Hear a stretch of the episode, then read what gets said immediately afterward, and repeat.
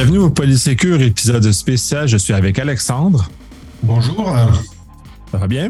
Bien, bien. Très content de faire un nouvel euh, épisode. Oui, puis cette fois-ci, on va aborder un sujet un peu plus d'actualité, euh, contrairement à ce qu'on avait planifié de faire. On va parler de, l'incident avec Rogers, qui a eu des conséquences quand même très importantes, autant au niveau de la compagnie elle-même, puis qui l'a amené à devoir aller euh, s'expliquer devant, le, devant la Chambre des communes.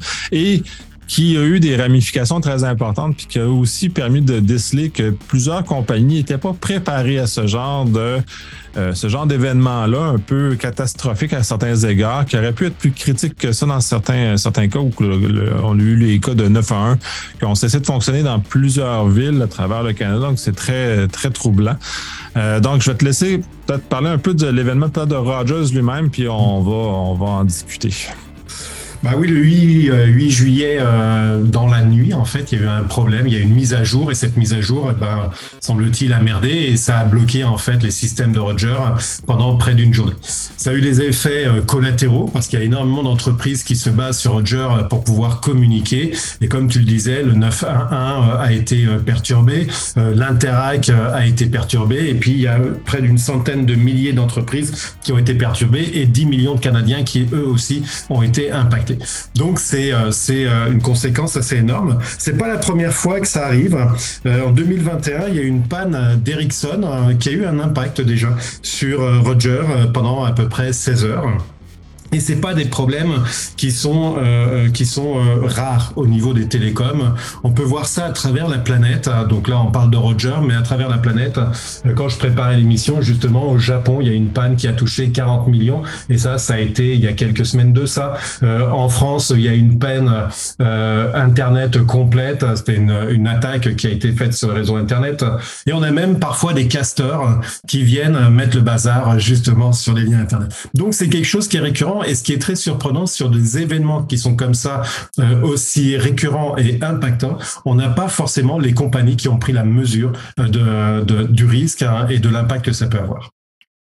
Tout à fait. Puis moi, un, le, pour, ça, pour le volet Rogers lui-même, ce qui me trouble un peu dans ce qui, euh, ce qui s'est passé, c'est que leur réseau n'est même pas suffisamment redondant. C'est-à-dire qu'une seule manœuvre qui a mal tourné a entraîné la chute de la télévision, l'Internet, le téléphone, le téléphone mobile.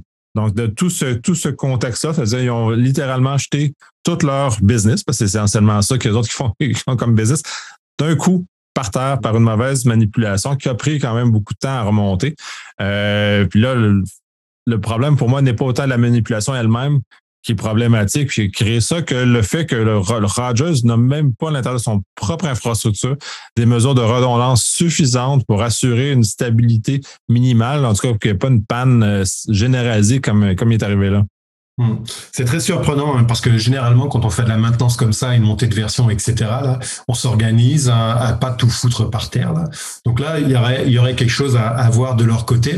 Euh, normalement, on segmente ça. Et puis, en effet, tu le dis très justement, euh, c'est très surprenant qu'il n'y ait pas de redondance sur certains, euh, certains des, des clients, un notamment Télécom avec qui j'ai travaillé. Quand ils font des maintenances comme ça de montée de version, ils ont deux systèmes hein, et ils basculent sur leur système de secours ils font fonctionner un système de secours pendant que le système de production fait une montée de version et ensuite de ça, on rebascule dans l'autre sens et ça reste transparent en fait pour les utilisateurs. Donc c'est très surprenant qu'au niveau de l'organisation, et là on est plutôt sur une notion d'organisation, que c'est pas été prévu comme ça et ça amène la question très justement que tu poses, c'est est-ce qu'en fait derrière ils ont des systèmes redondants? Euh, Je serais surpris quand même qu'ils en aient pas euh, au vu de la de l'entreprise. Comme tu le dis justement, c'est quelque part leur cœur de business. Donc ça serait donc là, euh, je ne sais pas quelle est la teneur de l'enquête qui est ressortie derrière. Est-ce que c'est un problème d'organisation ou est-ce que c'est vraiment un problème technique ou de redondance qui n'ont pas? Là, ça, j'ai pas la visibilité là-dessus. Mais en tout cas, ça amène beaucoup de questionnements. Oui, ben c'est ça. C'est pour ça justement qu'on passait devant la Chambre des communes de devoir s'expliquer un peu. Euh, c'est un peu c'est sûr que c'est la relation publique qu'ils font en ce moment-là, qui essaie de, de sauver les meubles. Le gouvernement a l'intention de légiférer davantage dans ce secteur-là, justement, pour amener euh, que cette situation ne se repasse pas. C'est-à-dire que c'est un peu terrible qu'ils doivent réglementer pour s'assurer que euh, les meilleures pratiques soient mises en place chez un fournisseur de cette nature-là, de, cette ampleur-là. Euh, ça, au niveau canadien, ça l'amène beaucoup de questions, puisqu'on n'a pas beaucoup de grands joueurs. On en a trois majeurs, peut-être un quatrième si on, si on inclut euh, québécois Vidéotron, considérant qu'il est quand même juste régional, mais il est quand même au, Québec quand même majeur. Donc, c'est un peu un peu troublant. Ça, c'est le premier, le premier point, le premier volet. Mais de toute façon, on ne tapera pas sur le, cheval qui est déjà, déjà par terre, puis on va laisser les, la commission d'enquête puis tout ce qu'il y a à faire là-dessus. Le, deuxième volet, puis c'est là où ça devient intéressant, puis où je trouve aussi c'est très troublant. tu mentionnais comme Interact, les, les centres 911, il y a plusieurs compagnies, petits, entrepreneurs. c'est là aussi le, à quel point les gens se fient sur cette supposée stabilité des, liens télécoms. Euh, là, une panne généralisée, ça, c'est une chose, puis c'est évidemment plutôt rare, mais des pannes localisées, c'est plutôt courant. Euh, puis c'est au niveau cellulaire, au niveau Internet, ou même au niveau de télé, à la limite, ou téléphonie aussi, c'est des choses qui peuvent arriver euh, pendant des pannes de, quelques heures à quelques jours, tout dépendant des, des, euh, des secteurs. Et là, c'est la préparation de ces entreprises-là, de grande envergure comme Interact, par exemple, ou de, de petites PME qui s'appuient sur des systèmes de paiement en ligne ou sur des systèmes de, de, sur leur cellulaire pour fonctionner, qui n'ont pas de moyens alternatifs.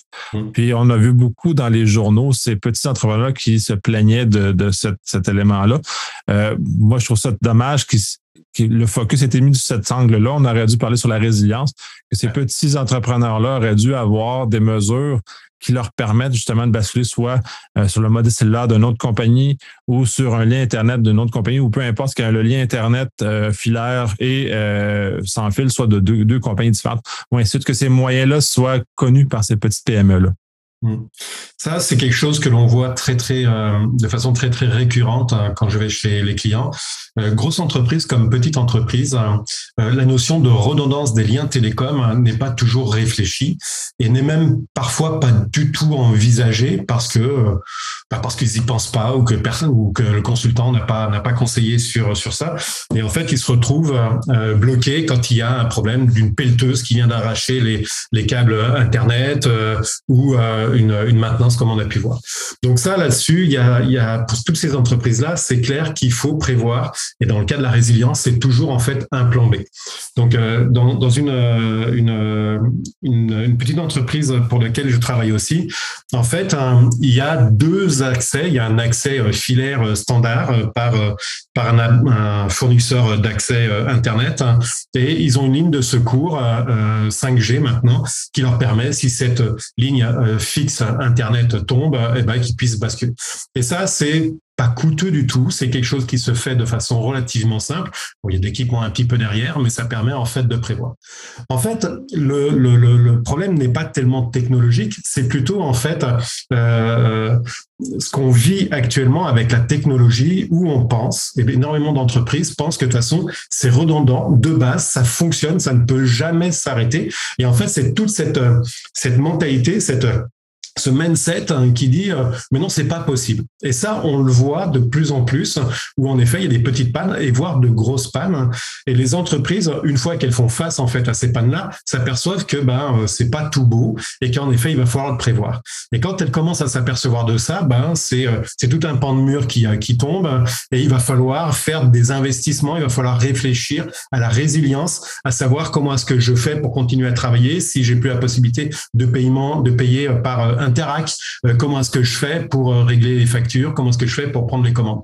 Et tout ça, en fait, c'est, euh, c'est des philosophies de résilience à mettre en place aux entreprises et c'est quelque chose, c'est un énorme travail. Et la seule façon de le faire avancer, c'est quand justement il y a des pannes comme Rogers ou d'autres, d'autres choses. Le 11 septembre a été un exemple flagrant là-dessus où une bonne partie des compagnies, ensuite de ça, ont mis en place des plans de continuité d'activité. Donc il y a beaucoup d'éducation à faire par rapport aux, aux entreprises et c'est pas toujours évident avec leur quotidien, de bien leur faire comprendre que si elles perdent leur lien télécom, ben, elles perdent une partie de leur business en entrée et en sortie.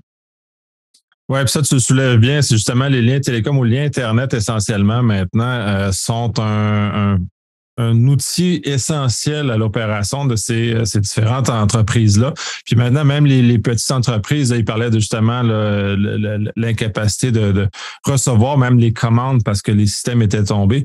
Euh, ça l'amène la réflexion c'est de ces entreprises-là devraient justement faire, c'est de réfléchir à comment mm. leur, leur modèle d'affaires s'opère et c'est quels sont les composants technologiques dans ce cas-ci qui leur permettent d'opérer correctement et d'arriver à ce genre de choses-là. Puis c'est justement là, euh, entre autres, ton, entreprise permet de, faire, permet de les, guider.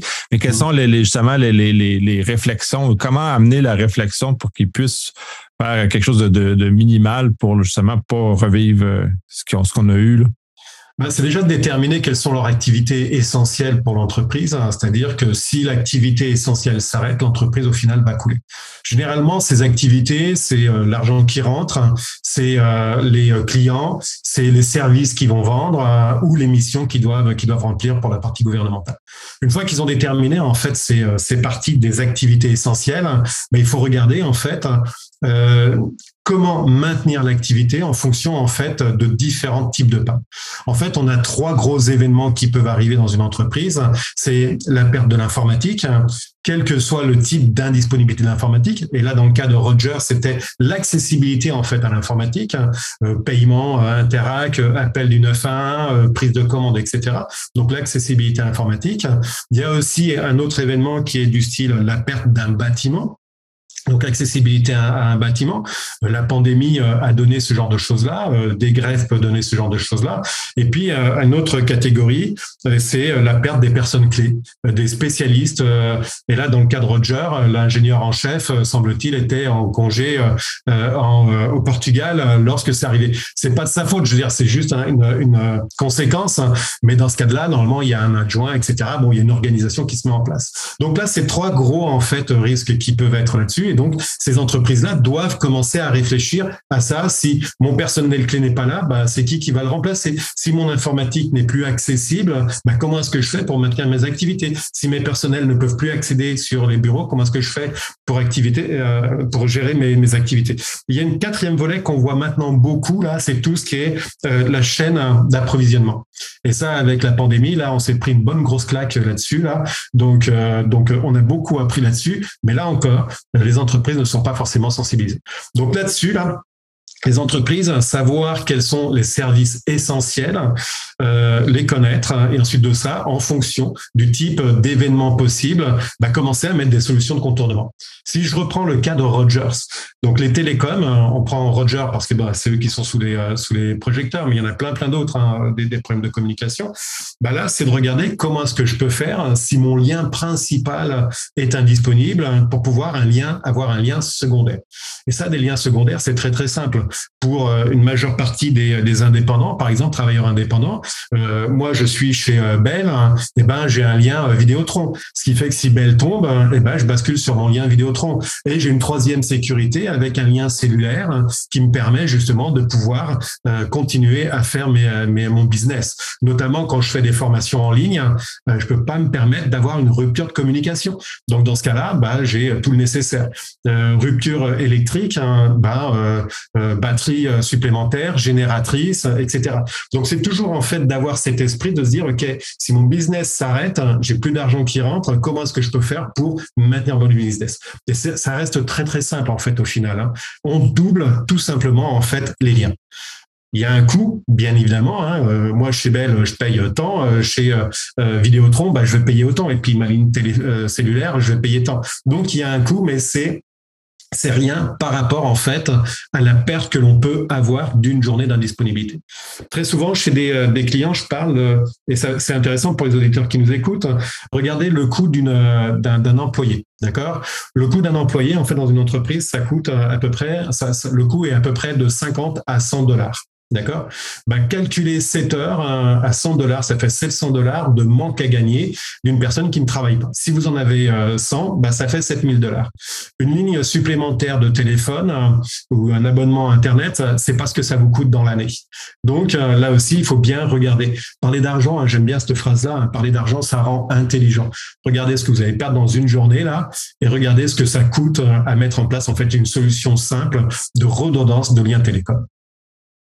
Oui, c'est facile, c'est accessible ces éléments-là. Euh, tu mentionnes, moi, mon lien, je suis, moins dépendant d'Internet que ça, mais moi, mes, mes, mes liens de, de, redondance, euh, je suis abonné chez deux, deux fournisseurs cellulaires distincts, dans ce cas-ci de deux compagnies, parce que là, il faut faire attention en termes de redondance. Bell, Bell et TELUS, c'est sensiblement le même réseau au niveau cellulaire. Donc, un euh, utilise le réseau de l'autre. Donc, s'il y a une panne chez Bell, ben, probablement que chez TELUS, ça va être équivalent. J'ai un, un abonnement chez Rogers, j'ai un abonnement chez chez dans ce cas-ci, justement, pour avoir toujours une ligne téléphonique cellulaire disponible, peu importe ce qui arrive, et l'Internet qui est inhérent avec ce genre de choses-là. C'est sûr que ma ligne secondaire n'est pas de même qualité, de même ampleur que ma ligne principale. Ma ligne principale me coûte beaucoup plus cher parce que je l'utilise en temps normal de façon euh, très grande, mais ma ligne secondaire, elle est euh, un petit un petit forfait très facile, très peu dispendieux, puis qui justement qui en cas de pépin ou en cas même de, de, pas de couverture en termes de cellulaire, en termes de hors couverture, parce que la couverture de Rogers n'est pas la même que Bell Telus. Donc euh, ça nous permet aussi de, de, de, me dépêtrer dans des contextes de, de, couverture un peu plus déficientes dans certains cas. Euh, j'ai pas le même au niveau euh, internet, je l'ai pas. J'ai pas installé un deuxième lien. Euh, c'était dans mes euh, dans mes plans de, de là et la génératrice, elle s'en vient normalement en 2023. Euh, les pannes électriques que, j'ai eues euh, m'ont énormément euh, frustré. Pas que ça m'a enlevé fait des pertes monétaires parce que je vis pas autant de façon directe que toi, mais il demeure que en pleine rencontre, quand le courant vient manquer, que tout tout tombe, tout arrête, c'est quelque peu frustrant. Et pour les collègues, puis tout ça, tout le monde, on, on vit maintenant dans un monde euh, de, de Teams, de, de, télétravail, des choses comme ça. Fait que c'est des choses à repenser. Fait que même en, en même pour ce qui n'est pas des, des, des autonomes, euh, les entreprises devraient envisager aussi maintenant le fait que les gens en télétravail ont des conséquences de ce genre d'éléments-là, aussi devraient faire partie de leur, leur ensemble de réflexion. Que si son, ces employés ne sont plus capables de travailler pendant 24 heures parce que leur résidence, ça ne fonctionne plus, euh, ben, sur les ramener au bureau, les ramener dans une chose, d'amener cette réflexion-là, quitte à, doubler les liens Internet chez, chez certains employés clés qui, sont, sont nécessaires à ce moment-là. Clairement, là, il y a toute une réflexion. Ce que, ce que tu amènes est intéressant dans le sens du coût. C'est vrai que euh, souvent chez mes clients, ce, qui revient, c'est en fait le coût euh, d'une solution en fait de secours, etc. Et il faut bien voir une chose, c'est que généralement une solution de contournement, c'est pas le même niveau que ta solution primaire.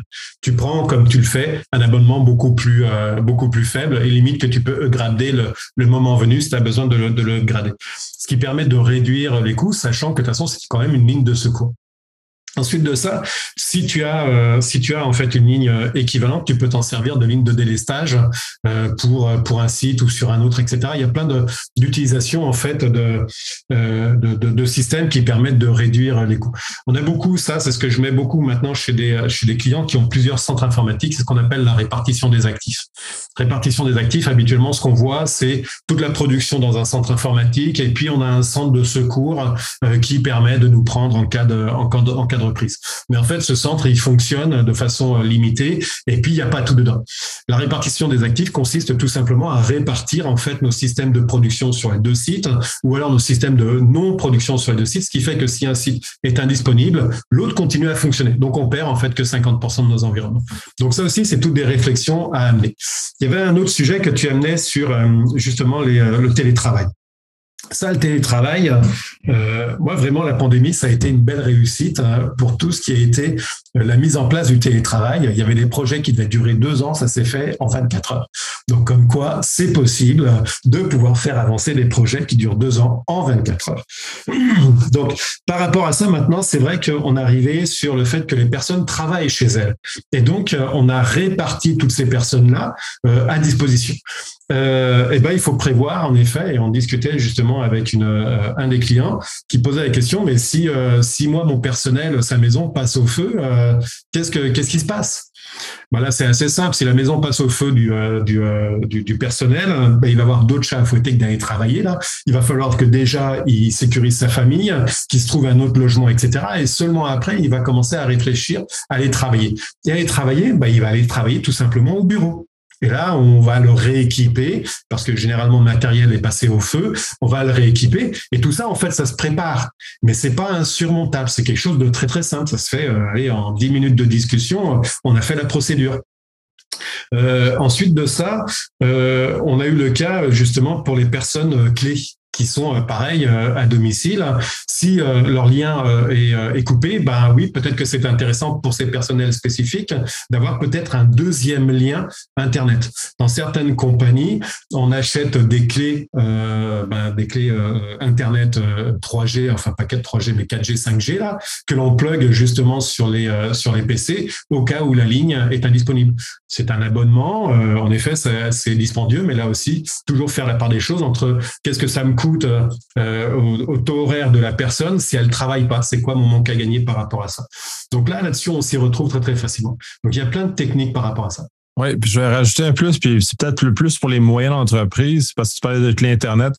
Euh, d'un point de vue individuel, parce que toi comme moi, on est plus dans un, des, micro-entreprises. Hmm. Euh, fait que le, coût est pas le même. On n'a pas un volume. Mais si on est dans une PME, par exemple, d'une moyenne taille, euh, ces clés-là peuvent se prendre sur un abonnement. On a un abonnement pour l'ensemble des clés et c'est plus un coût individuel à payer. Donc, c'est pas si dispendieux que ça quand on prend dans un, dans un bassin de, hmm. de, données où on n'a pas tant, on n'a pas à payer par, par individu, mais on paye vraiment pour l'ensemble du bassin. On a un gain assez important de ce côté-là qui vient réduire la perception du coût très dispendieux que d'équiper euh, tous les gens comme ça. Fait que c'est important de, de, ne pas s'arrêter à, ça et de justement aller trouver les moyens d'économie à travers ça. Pas d'économiser sur le moyen, mais économiser sur l'argent qu'on met pour trouver les meilleurs, les meilleurs, meilleurs moyens. Parce qu'en termes d'économie de moyens, on a vu qu'Interac, c'est un peu euh, une économie de moyens parce qu'ils ne voulaient pas doubler, ben ça, ça les a euh, dedans et ont dû s'expliquer publiquement. Là. Mais eux autres aussi, j'aimerais ça qu'ils passent en commission parlementaire parce que c'est quand même une dorsale euh, financière au Canada. Puis euh, c'est un, un peu décevant là, de, de qu'ils n'aient pas pensé à ce genre de choses-là parce que je sais que les, les, les grandes banques, eux autres, c'est dans leur rituel et parce qu'ils sont aussi obligés de, de façon réglementaire à atteindre un certain seuil de, de redondance. J'aurais pensé qu'Interac était dans le même dans le même bassin. Je suis, vraiment très surpris en effet par rapport à ça. Euh, parce que Interact, c'est quand même, euh, c'est quand même financier. Hein. Et euh, en, Europe, euh, je sais pas si c'est Solvency, je me rappelle plus quelle est la norme, qui oblige justement toutes les entreprises qui, qui manipulent de l'argent là à avoir en fait une résilience au niveau de leur informatique. Donc Interact, je crois pas que ce soit uniquement québécois, hein, enfin canadien, hein, c'est c'est mondial. Hein. Et donc, ouais, je je sais pas en fait. Donc il est possible que ils doivent, être attachés à des, à des règlements euh, internationales qui les obligent par rapport à ça. Donc là aussi, c'est très intéressant. Ce serait très intéressant et en effet, ce serait vraiment bien qu'ils passent en commission pour savoir bah, qu'est-ce qui s'est passé chez eux. Parce que là aussi, là, leur système, normalement, devrait être redondé. Et ça amène aussi justement sur le fait de est-ce qu'on prend vraiment au sérieux la continuité d'activité? Et là, sincèrement, on s'aperçoit que non. Et on paye comptant, parce que j'imagine que Interac, pendant 24 heures, quand ils n'ont pas pu faire leur, leur truc, bah, ils ont dû perdre des sous par rapport à ça. Et je sais pas combien d'employés il y a chez Interac, mais j'imagine qu'en manquant gagner, ça doit être, ça doit être assez intéressant. Et puis, il y a un autre euh, impact, c'est les impacts collatéraux. Toutes les entreprises hein, qui payent par Interac euh, leur impôt ou qui payent des, des, frais, des, euh, des, factures, etc., généralement, on paye pas mal à la date du, du règlement, genre assez tard, juste limite. D'accord? Bah quand, on se retrouve en fait avec Interac qui fonctionne plus et puis que tu es limite et que tu peux plus payer ton truc, hein, bah, c'est l'entreprise du bout qui va avoir en fait des, des, des pénalités. Donc, là aussi, il y a un impact hein, vis-à-vis de, la, clientèle. Et ça aussi, c'est pas toujours bien perçu par les entreprises de voir que quand il y a un arrêt d'activité, y a un arrêt, un impact pour eux, mais il y a un impact aussi pour les autres entreprises, des dégâts collatéraux. Et ça, ils le mesurent encore moins bien que l'impact chez eux. Donc on est vraiment à des années-lumière euh, d'un système vraiment euh, résilient euh, et, respectueux en fait de tout l'écosystème économique hein, quand on fait une coupure comme ça. Quoi. Oui, puis probablement qu'au au Canada, on est moins familier avec les, les, les, les, les, événements extrêmes au niveau météorologique, comme les Américains sont un peu plus habitués à ce genre de choses-là, plus dans le sud des États-Unis. Donc, c'est sûr que c'est un peu, un peu désarmant de voir à quel point euh, tant d'entreprises ont, succombé à, une seule panne d'un seul fournisseur dans, dans ce cas-ci. Si on avait des événements un peu plus catastrophiques, on, serait un peu plus dans, le, dans le problème. Autant toute la, chaîne économique, tous ces PME qui, qui s'appuient là-dessus. Puis, je vais faire un, un croche aussi sur les, PME parce qu'il y a eu des cas de, de, de PME qui dépendent de Facebook, par exemple. Euh, ça aussi, c'est à y réfléchir parce qu'ils ont une plateforme de, promotion et une plateforme de vente. Euh, c'est à réfléchir. C'est comme c'est petits. Il y, a, comme une pensée magique essentiellement. puis ça revient un peu à ce que tu dis. Là. Ouais, on a vraiment un gros problème, et je reprends ton, ton terme de pensée magique. Euh, on a un gros problème au niveau de l'ensemble des entreprises euh, celles qui sont réglementées, bah, elles n'ont pas le choix, euh, elles sont obligées de, faire en sorte de, mettre en place des solutions, etc. Et on s'aperçoit qu'elles sont pas toujours euh, tant que ça opérationnelles leurs solutions. Normalement, il y a des procédures, hein, il faut tester, machin, etc. Mais cette pensée magique de, de, de croire qu'en fait ça peut arriver qu'aux autres.